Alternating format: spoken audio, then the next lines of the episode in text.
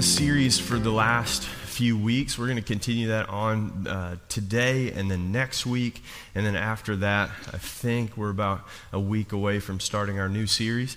And, uh, but we want to uh, continue to talk about this topic of prayer, grasping the heart of God. And so uh, I want you to turn to the biggest book in the Bible. And it's about midway through.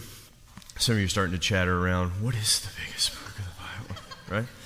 And uh, it's in the middle. You can almost just uh, take and open up almost equally to the middle of the book where we're going to be. We're in Psalms 119.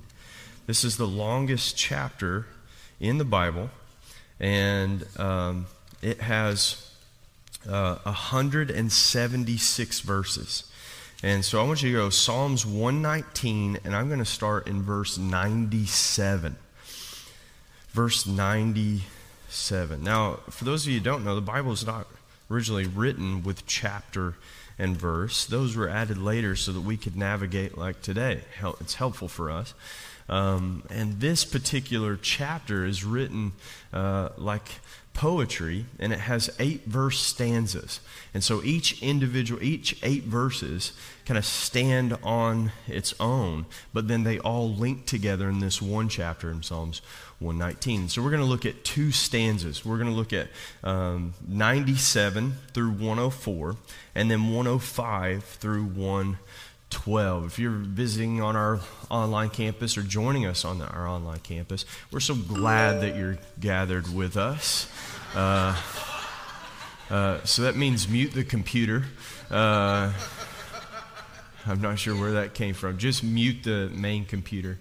Uh, and uh, we'll make sure that happens again at some point. Um, so just glad that wasn't at the end, aren't you? Uh, that's not the worst. I've actually ended an Easter service and the fire alarm go off, right? so that was a that was uh, some dramatic effect. And uh, you need fire insurance. Anyways, uh, so uh, hey, if you are gathering on the online campus, we're so glad that you are gathering with us. But if you can get here in person, get here. I know that some of you use it supplemental when things are going on. You're there, you're here. But as often as you can, uh, be here in person because uh, someone needs your story as much as you need someone else's. Amen and life is better together. Amen. So let's look at this uh, passage in Psalms 119, uh, verse 97. You can say amen when you're there. 97 says, Oh, how I love your law. It is my meditation all day. Your commandments make me wiser than my enemies, for it is ever with me. I have more understanding than all of my teachers, for your testimonies are my meditation. I understand more than the aged, for I keep your precept. I hold back my feet from every evil way in order to keep your word. I do not turn aside from your rules, for you have taught me. How sweet are your words to my taste, sweeter than honey to my mouth. Through your precepts I get understanding. Therefore, I hate every false way. Maybe a famous passage that you're familiar with or verse. Your word is a lamp unto my feet and a light unto my path. I've sworn an oath and I've confirmed it to keep your righteous rules. I am severely afflicted. Give me life, O Lord, according to your word. Accept my free will offering of praise, O Lord, and teach me your rules. I hold my life in my hand continually, but I do not forget your law. The wicked have laid a snare for me, but I do not stray from your precepts. Your testimonies are my heritage forever, for they are the joy of my heart. I incline my heart to perform your statutes forever to the end. Will you pray with me? Gracious Heavenly Father, we love you and we thank you for who you are and who you are to us. I ask for your grace today that we would see you and know you all the more. Let us today, as we set aside the Lord's Day, this Sunday, the first day of the week, let it set the precedent for the rest of the week. Let us start by meditating on who you are. And Jesus, help us to understand how you make things work. We ask for your grace and let everything we say and do bring glory to you and good to this valley. And everyone said, so I was listening to this famous podcaster, and I'll change his name for the sake of discretion. His, uh, we'll call him Joe, and uh, so I was listening to Joe Rogan, and. Uh, and he, he had a comedian on there, Tim Dillon, and I'm not recommending anything. Uh, I'm not sponsored by them. I'm not suggesting you should view with discretion, and you should view it when your kids are not around. Amen. Three of you. like, uh, my son comes in the room, go in the other room. Uh, daddy's working. And.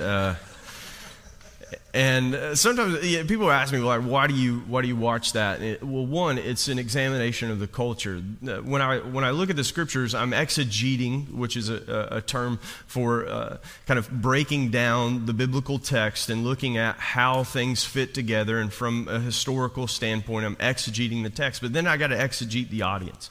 I said, Where, where's that? I got to undercover where we are as a culture. The most famous podcast in the world, where people sit and listen to a conversation that is three hours long. So I don't want to hear anything about my 40 minute sermon going too long. All right? So I know you guys are rocking hour long podcast, right? And, and, and yet, uh, I, I, was listening uh, just recently to this episode, and, and they were beginning to talk about the conflict going on in our culture. Maybe you've not noticed it and uh, uh, how people are divided on all sides. And they were beginning to talk about hot button topics, one of those being abortion. And they were talking about uh, when, when it's okay and when it's not okay. And, and just recently, Joe Rogan had on uh, the CEO of the Babylon Bee. Maybe you're familiar with the Christian satire website uh, that has become uh, extremely popular to the point where Joe Rogan was suggesting that the reason why Elon Musk was buying Twitter Twitter uh, was because Twitter had banned the Babylon Bee. And uh, they said, Well, I don't think Elon Musk is trying to save uh, Bab- the Babylon Bee. But it did cause him to go, Hey, wait a second. We're, we're censoring Christian satire, and there are terrorist organizations still allowed on a platform. So they're talking about uh, this deal. And, and again, the topic of abortion came up. And, and I, let me encourage you to, uh, to watch this episode with, with Seth Dillon, uh, the CEO of the Babylon Bee, who gives one of the strongest in a heated debate uh, with uh, the most popular podcaster in the world. He gives one of the best defenses from a biblical perspective uh, in order to be pro life. It is an incredible, uh, and, and I would encourage you, if this is something you wrestle with, I would encourage you to listen to this and the reasons for it. But then the next episode, he's on there with a secular comic who's also bringing up issues where they're trying to figure out when is something as horrific as abortion, when, when are they okay as a culture? When are we okay with this? And, and to hear two men who are far from Christianity begin to debate on what they think subjectively when something is wrong or right. And then their conclusion was this. Their conclusion was we need aliens to come in and calm us all down like brothers fighting with each other, like, hey, knock it off and tell us what we need to do. And this is the most popular podcast on the planet. Let that give you pause the next time you use pop culture as a defense for your argument. Somebody say amen to that. But here's the premise one of, one of the ways I prepare for sermons is thinking about the arguments, the, the sides that people have, the debates that people have. I don't assume that when you come in here, you just agree with me. I, I don't want group think. I don't want you to come in here and go, Pastor Sam, tell us how to live. I want to help you think. I want to help you journey. I want to give you tools to go hunting for truth. And I'm convinced that if you go hunting, you will grow up because babies, when they're hungry, look for someone to feed them.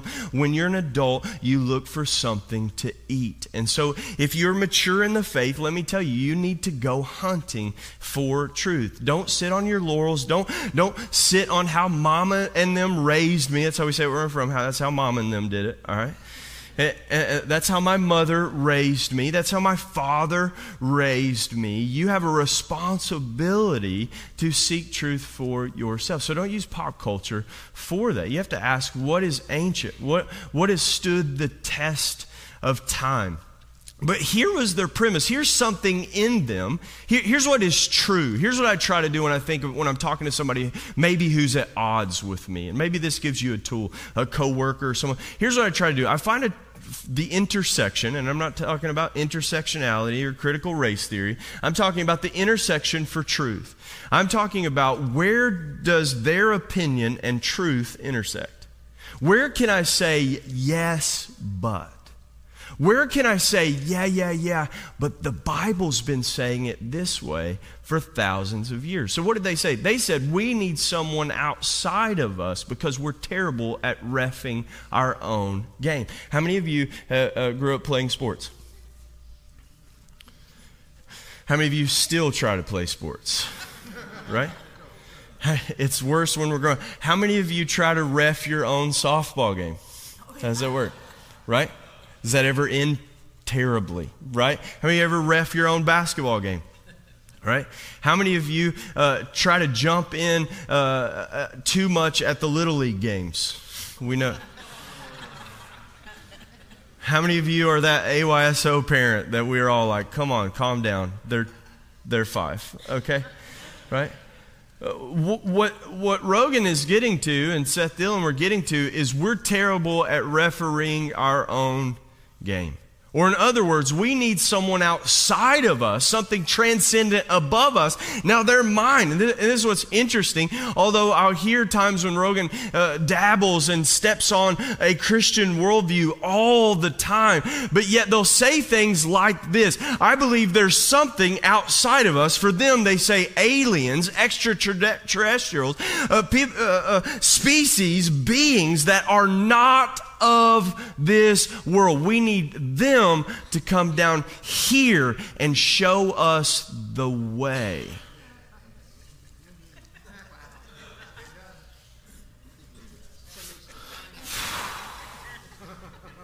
Blinded by the light. Anyways, uh,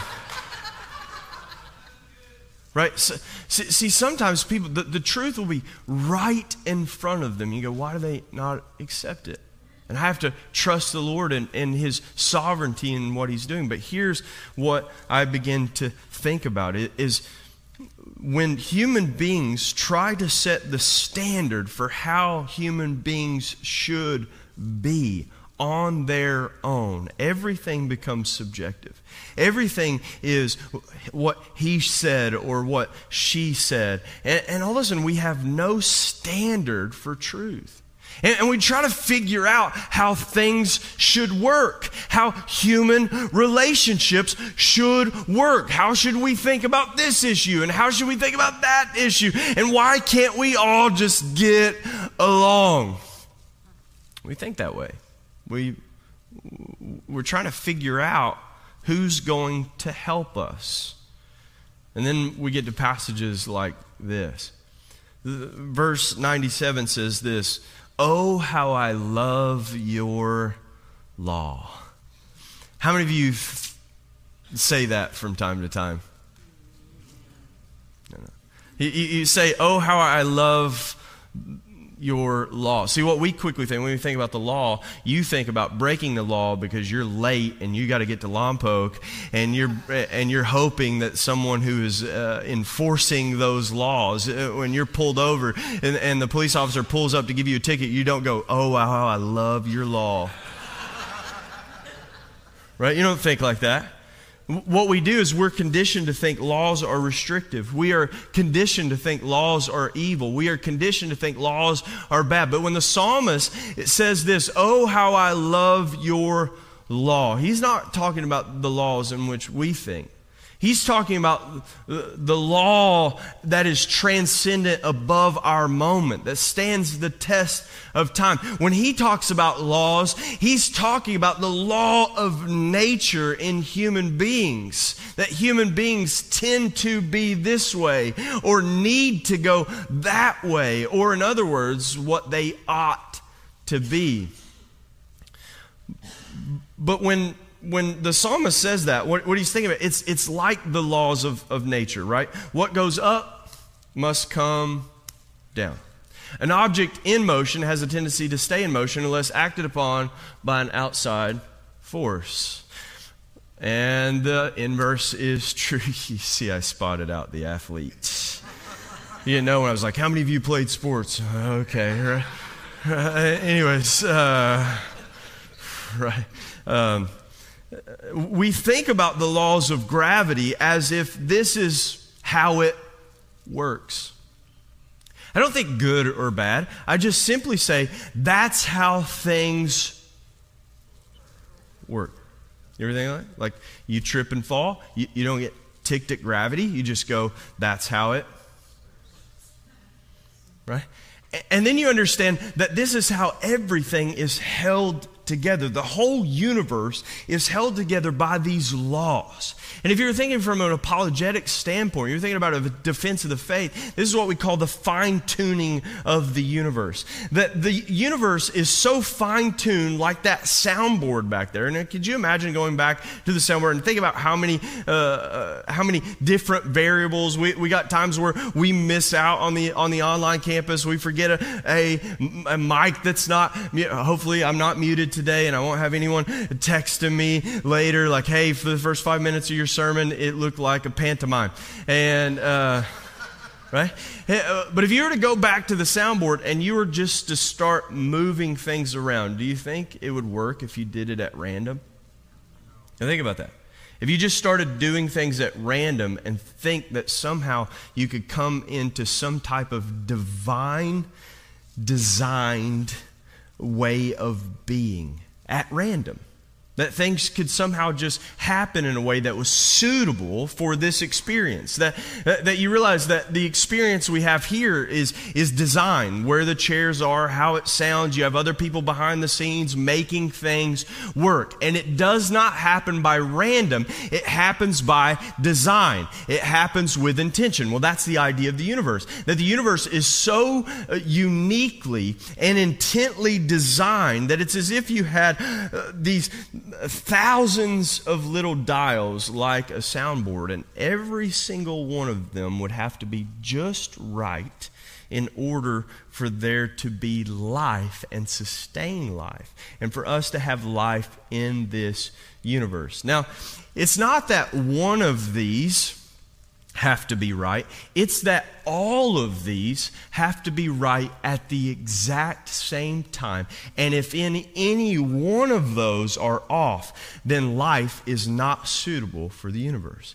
This is called the idea of fine tuning. And this is a defense for a designer in the universe. That what we experience as life could not be by accident or random. Because if you were to just go up and move one, if a child was to stumble into the sound booth and move any one of those knobs, then it renders all of the other knobs obsolete. This is the fine tuning of the universe. So then, if the universe is fine tuned, if the universe is dialed in such a way that, that it allows for life, then that means that you are designed with intention and purpose. You, as a human being that stands head and shoulders above all creation, you have language, you have insight, you have imagination, you have self awareness, and you are far different than any other being being in creation. You go, well, we're not the strongest or the fastest, right? Uh, but here's the idea is you're not uh, building houses uh, you're building houses. Other cr- creatures are not building elaborate works of art. Maybe they have a shelter, but they're not building a cathedral.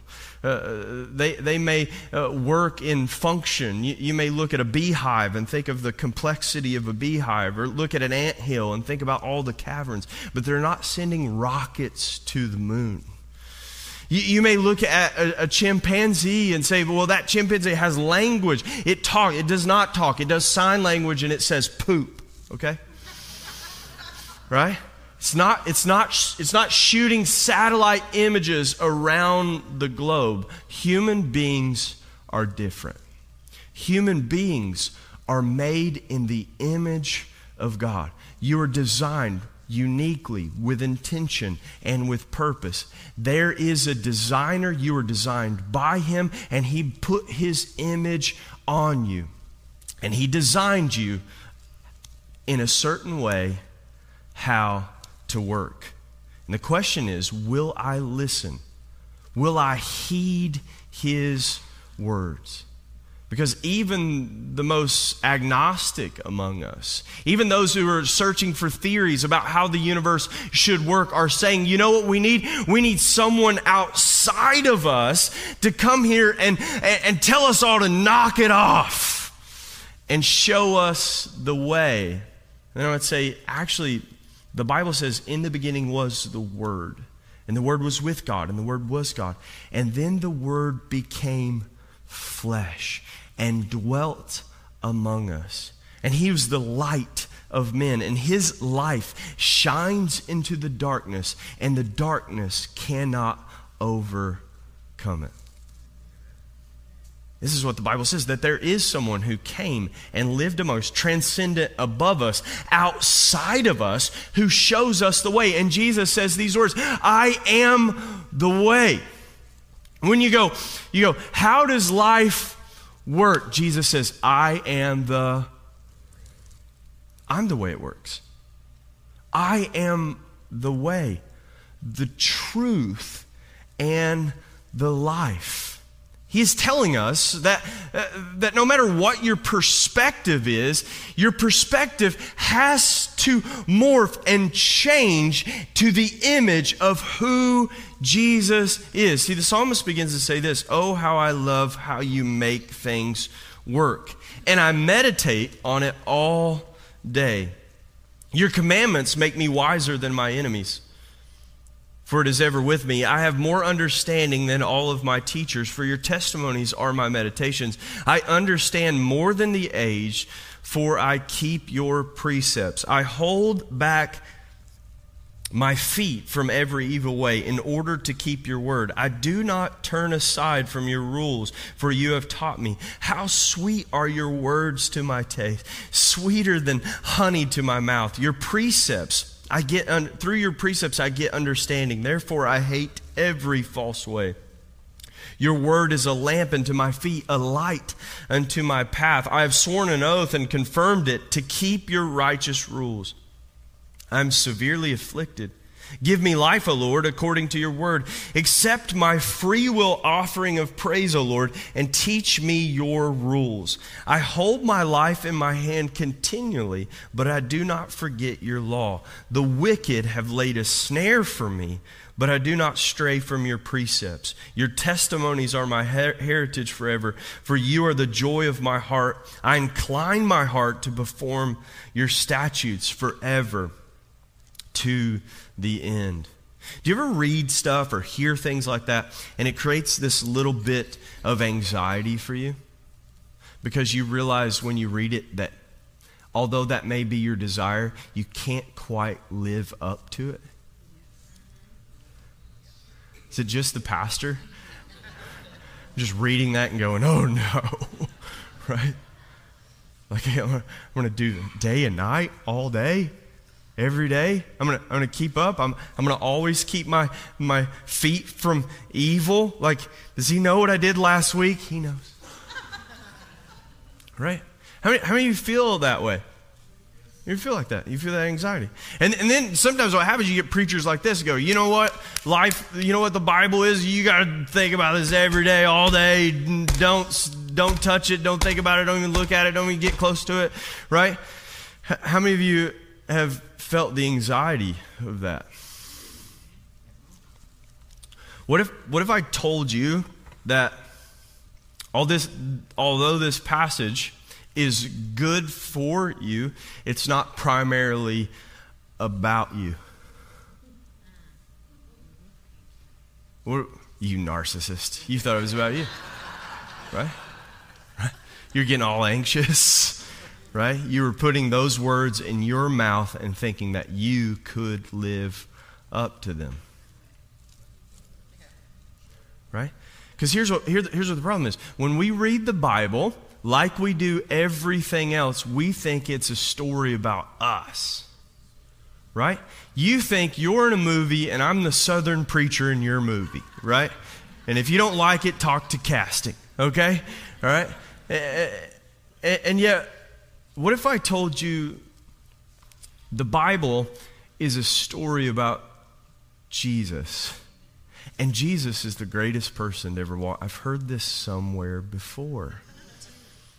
What if I told you that every passage in the Bible was all about What if I told you what it, that you could picture, although these are are great for us, but it gives us a different perspective. Because when we look at, we've been talking about this, when we look at the Old Testament, what helps us understand the Old Testament is we live in the Gospels and look back at the Old Testament and we begin to see it through the lens of Jesus. What if I told you the Psalms was a prayer book, but put together, the genius of how it's put together, it's as if they had some help. You'll get that later. As they put it together, it actually tells us the history of the people of God. And we can see the story as you begin to dive into all the nuances in language and how it journeys us through the children of Israel all the way up to the point where they're looking forward towards the person of Jesus. So here's what's happened the Psalms is a song book, it's a prayer book. They're prayers, but what they were praying for was looking forward to when Jesus would come, the Messiah would come, and change everything. He would show them just how things work. He, he would set everything just right. When they look at the world, they go, No, this is off. The world seems to be bent. It, it seems as though the world is a little crooked. You ever notice that? See, See, human beings are the only thing in creation. We talk about the created order. The, cr- human beings are the only thing we think of in terms of what he ought to be versus what he is.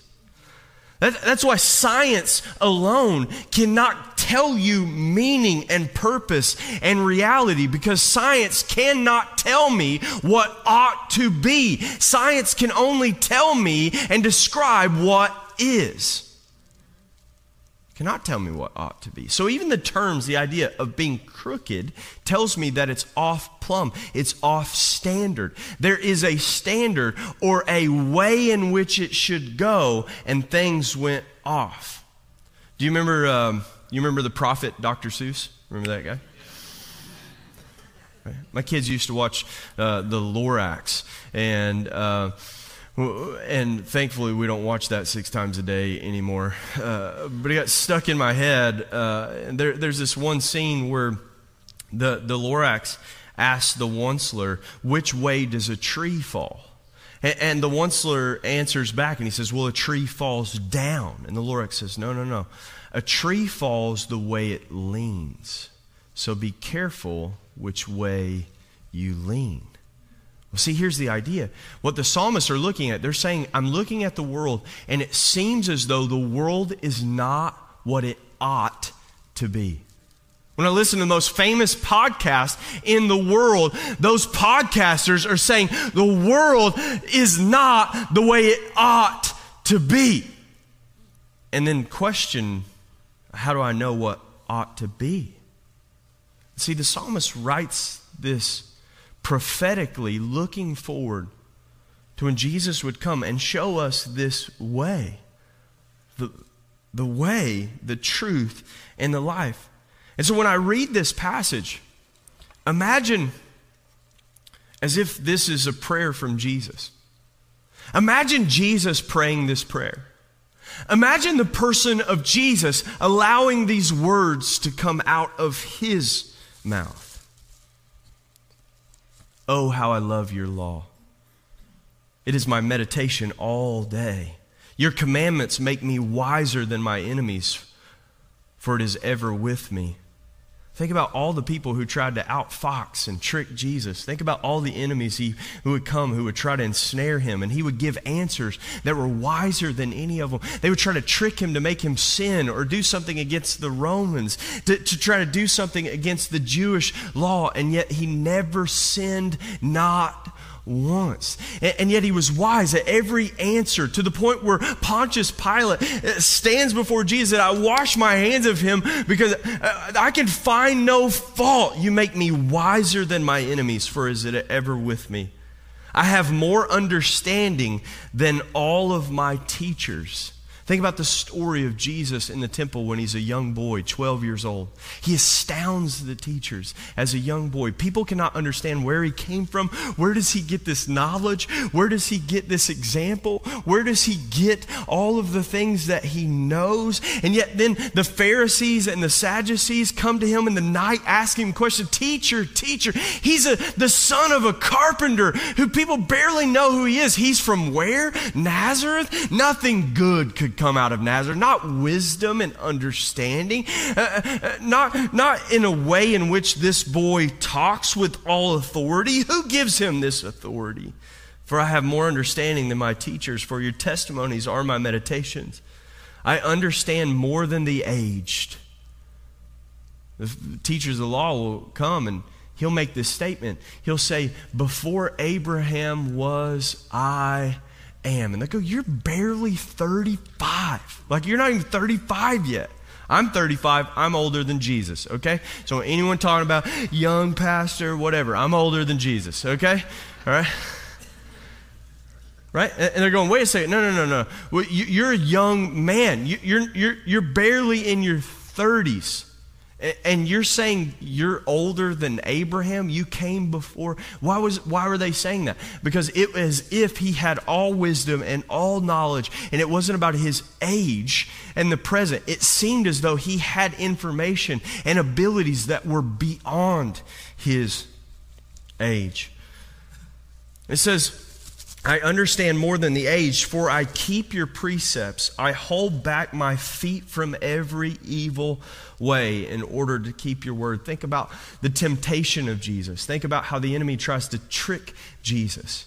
And, and, he says, Turn this stone into bread. And he says, No, no, no. Man shall not live on bread alone, but by every word which proceeds from the mouth of God. I keep my feet from every evil way in order to keep your word. I do not turn aside from your rules, for you have taught me. How sweet are your words to my taste, sweeter than honey to my mouth. What a slap in the face of the enemy that he says, No, here's my food. Here's what I eat. Here's how I live by the words of God. Through your precepts, I get understanding. Therefore, I hate every false way. Think about him going into the temple and turning over the tables. Think about him, him angry at those who would deceive and hurt the oppressed and the poor. Then he says, Your word is a lamp unto my feet and a light unto my path. Think about this. I've sworn an oath and confirmed it to keep your righteous rules. Think about him in the Garden of Gethsemane praying. Think about him praying and saying, Oh Lord, if, if there be any way, take this cup from me. But not my will, but your will. I've sworn an oath and I've confirmed it. I will do what I've set out to do. Then it says this I'm severely afflicted. Give me life, O Lord. Think about Jesus on the cross crying out. Think about him saying, I thirst. Think about all that had, had, had been done to him. Give me life, O Lord, according to your word. Then he says this Accept my free will offering of praise, O Lord. What was the cross? An offering to God. For what? For us for all the times that we read this and we were completely anxious in our inability to keep it. All the times we think, yes, I want to do what's right, but yet I do not. I, I, find this law to be true that my life is a Britney Spears song. Oops, I did it again. Right? That's my life. How about you? I want to do what's right, but that's not. Who will set me free from the law of sin and death? And I read Psalms 119 and I hear the prayer of God, the prayer of Jesus. I hold my life. Accept my free will offering of praise, O Lord, and teach me your rules. I hold my life in my hand continually but I do not forget your law. Having the power to lay down his life. Pilate says, Aren't you going to beg for your life? He says, No, no, no, no. I freely give my life. He has his life in his hands and he chooses to lay it down. The wicked have laid a snare for me. He's going to be betrayed in the middle of the night. They're going to give him a kiss. They've laid a snare for him. But he says, I do not stray from your precepts. For your testimonies are my heritage forever, for they are the joy of my heart. I incline my heart to perform your statutes forever to the end. When I think about the Bible being a story about Jesus, and I think Jesus is able to keep every law. Jesus keeps every command. Why? Because he has the freedom to do so, to do so, not bound by sin. And so then here's the problem. I'm bound by sin. I don't do what I want to do. I do what I hate. Who will deliver me from this body of death? Praise be to God. For the Spirit of the life of Christ has set me free from the law of sin and death. Up until the person of Jesus, you don't have the free will to do what's right. Let me say it this way. You don't have the free will. What you find is, is everyone has sinned and falls short of the glory of God. Then Jesus comes along and says, You know why I've set you free? For freedom you have been set free. So up to that point, I'm, I'm bent.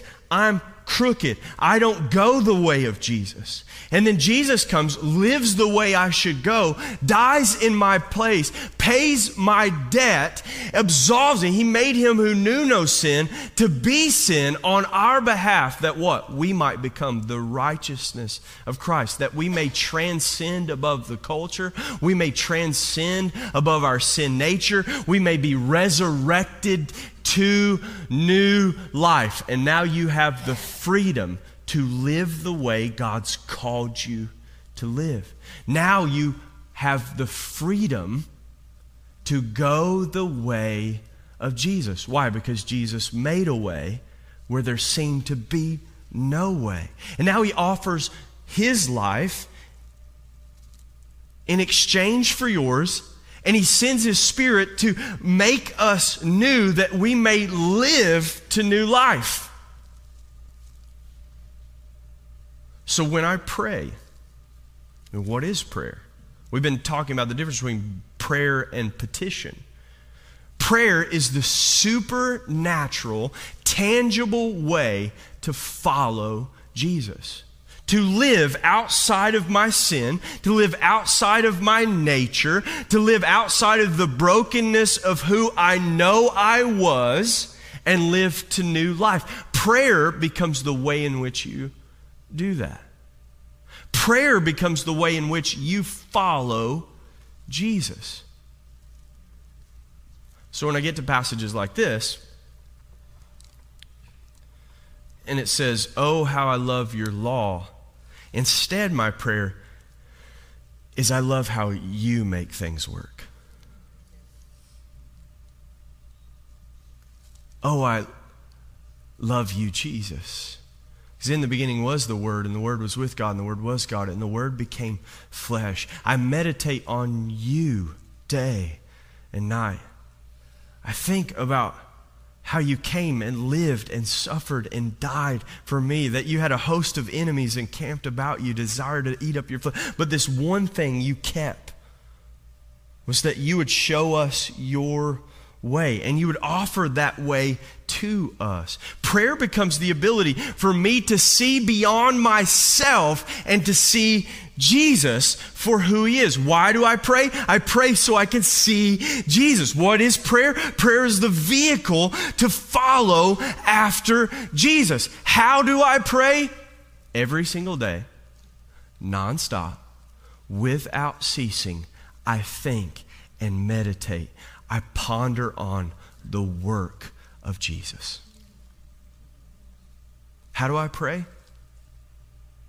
How do I pray? I begin to look and study.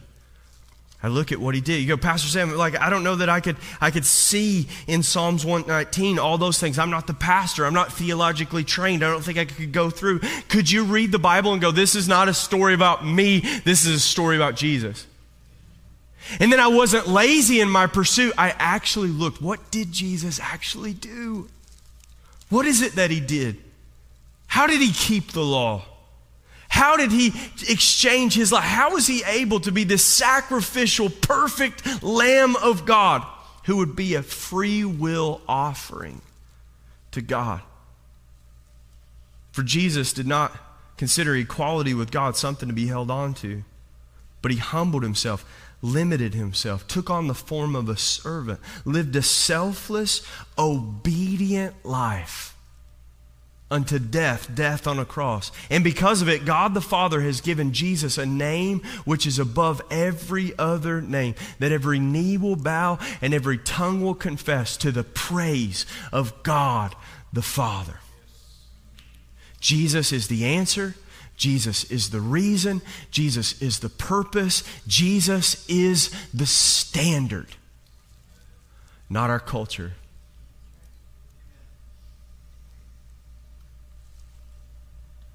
Not a podcast. See, we're looking down here, we're hoping ancient aliens will come back and show us the way.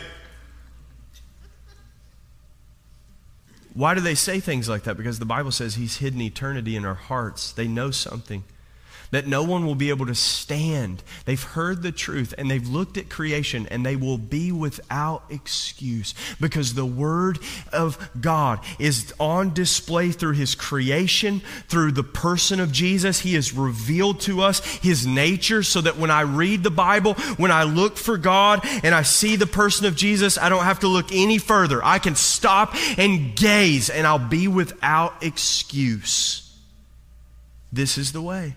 This is who Jesus is. This is what he has for your life. This, this is how he, he has designed you to work. You don't, get to, you don't get to have a different idea for how marriage should work. God has laid it out for us in his word. You don't, you don't get a different idea. You don't get you don't, you, how forgiveness works. You, you don't get to hold anger against some people and against other people because that's not what Jesus has done with you, friend. But we read this thing and we kind of want a different answer, don't we? You ever find yourself in that? This past, uh, this past March for my birthday, uh, I, I, went to, um, to Mammoth. How many of you been to Mammoth before? Uh, how, many, how many skiers? Snowboarders? Oh, we got to do some recruiting. Second service, right? And, I, I, got to Mammoth, and my buddy, my buddy Kurt, uh, he, he had been skiing Mammoth since he was like two years old. And and, and my buddy Kurt is, is, an incredible athlete. Although the first time I, I, I was golfing with Kurt years ago, and uh, I, I he was not playing particularly well on this day and he was in the sand trap and, and that's the moment when he's trying to dig out of the beach that i was like hey kurt did you play any ball in school he's like yeah i played some baseball in high school and in college and was drafted by the braves in the 90s I said, What I meant to say, Kurt, was I perceive you to be a professional athlete. Tell me, tell me, tell me what professional sport you played. Right? Now, this professional athlete on Mammoth told me that skiing was his best sport. He never got paid to play or pay to ski, but he says that was his best. And I began to see it as I'd be on a run, and all of a sudden he would disappear and come off the side of the run and drop down in front of me. And I was like, he is not lying, right? And, and, and then I, I, thought, man, all right, Kurt, I, I got somebody with me who can help me out with it. Like, I want to go to the top. Like, let's go to the top. And, and, and, can I just tell you that your pastor lied uh, in this moment because when I went to go to the top, there's this sign that says experts only. And I was like, right? Like, I didn't even flinch. I was like, I'm going up, right? And that guy looked at me like, I know you're not supposed to be going on this, right? He looked at me like, you're no expert. And, uh, and, and so we go up the lift and we're going to the top of Mammoth and like the and when I tell this story, I was like, we're at the very tip top. And Kurt's like, you weren't, but it's close, right? And, and, and I go up to this spot, and, and there is, um, off the lift is this spot called Cornice Bowl. How many of you have ever been down Cornice Bowl. Um, let me tell you that there's some YouTube videos that you're going to need to watch after this sermon because you're going to judge me after I tell you what happened. And I want to tell you there are hundreds of YouTube videos of GoPro footage doing exactly what I did, okay? So I'm not the only one. I wasn't the only one who lied about getting on the expert lift, okay? And, and I went over to the edge of Cornice Bowl, and it bowls up like this. And just over the lip, you, you kind of have to look because the wind will blow the snow up and it will literally create a vert kind of kind of drop into Cornice Bowl. And, and I went over to the edge of Cornice Bowl and I'm looking, I can't even see. And I'm like, I'm scooting up with my butt, just trying to get my edge over this way to look over. And I'm like, oh my gosh. I look up at Kurt. I go, man, so what do you think? And and he goes, hey, eh, just go on your, on, on your hillside, just go over the edge, and for the first 20 yards, you might end up on your butt. But you're going to be fine after the first 20 yards. But go in slow and stay on your hillside. And I was like, okay, um, so what do you think?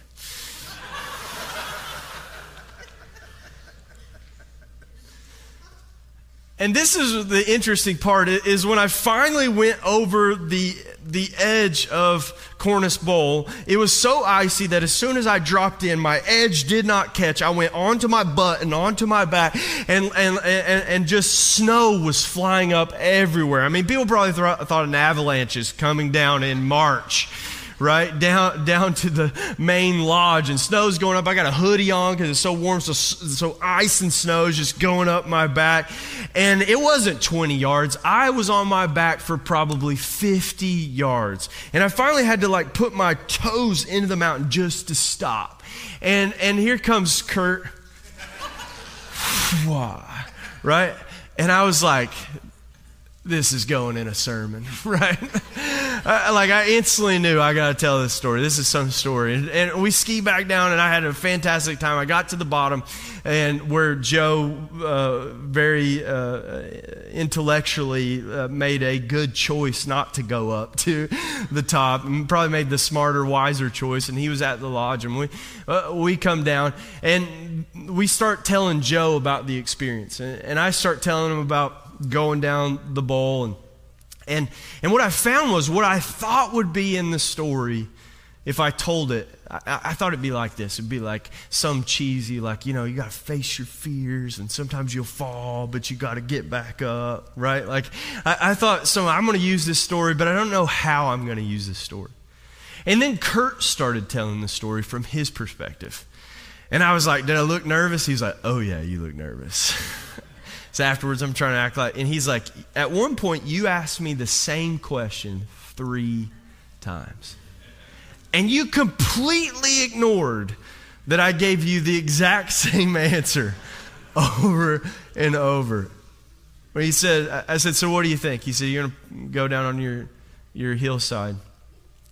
And, and then you're going to start down the way. You're going to go for the first 20 yards, but you're going to be okay after that. And then I said, yeah, yeah, so what do you think? And then he said, You're going to go down your hillside. About the first 20 yards, you might end up on your butt, but after that, you're going to be okay. And I said, Yeah, yeah, give me a different answer. yeah, yeah, yeah, tell me something different. Yeah, yeah, yeah, give me a different answer. And finally, he said, Yeah, we could go down a different way off the back. And I, I love what he did. He, he said, Did It'll take a long way. We'll find our way down but then he went part, partly down the run and stopped. Like, you can't get back up from there, right? Like, he just edged over and he's like, You're going to have to do this, right? And I, I think about that aspect when we read stuff that's difficult, when we read stuff and then we're, we're afraid. I think sometimes as believers, we're less afraid of what God has for us and we're more afraid of what people will think of us. We're less afraid of doing what God has for us. We're more afraid of what people might think of us or what people might do to us. We might be convinced of how it works, but we go, yeah, yeah, yeah, but do you know? Yeah, yeah, yeah, but you know what they'll say about me? Yeah, yeah, yeah, but I can't have this idea at work. Yeah, yeah, yeah, but what will she think? What will he think? Yeah, yeah, yeah. I know what you said. I know what you did. I know you paid a price and you exchanged it and you show me what life is truly like, but give me a different way. Yeah, yeah, yeah, but I want a different God. I want him to be named Sam. Yeah, yeah, I want a different God and I want I want him to be in my image, not yours. How many times do we read this? How many times do we journey in prayer? Let me, uh, let me say to you, friend, he writes a better story than you do. He's never messed up one time. You know that you continually find yourself trip, stumble, and fall. And here's how you can think about Jesus I love how you pick me back up and set me on my feet and put me in the right way. I love how you take all the broken, crooked, and corrupt things and you begin to make them new. I love how you've forgiven me. I love how you've restored me. I love how you took away my old life and you didn't count it against me and you give me a new life. I love how you work. Oh, I love you, Jesus. Will you pray with me? Gracious Heavenly Father, You've designed us with intention and purpose. You help us work. Like the laws of nature, you've put your law and your way and your truth on our heart. I pray that we would hide your word in our heart, or in other words, we would allow the Holy Spirit of God inside of us to shape us and mold us all the more that we might not sin against you. We thank you for who you are and who you are to us. We'll stop looking for a different answer, and our prayer journey will be looking at what you've already said, the answers you've already given, the way you've already made. We will follow you in Jesus' name. And everybody said, Amen. Will you give Jesus one more hand clap of praise?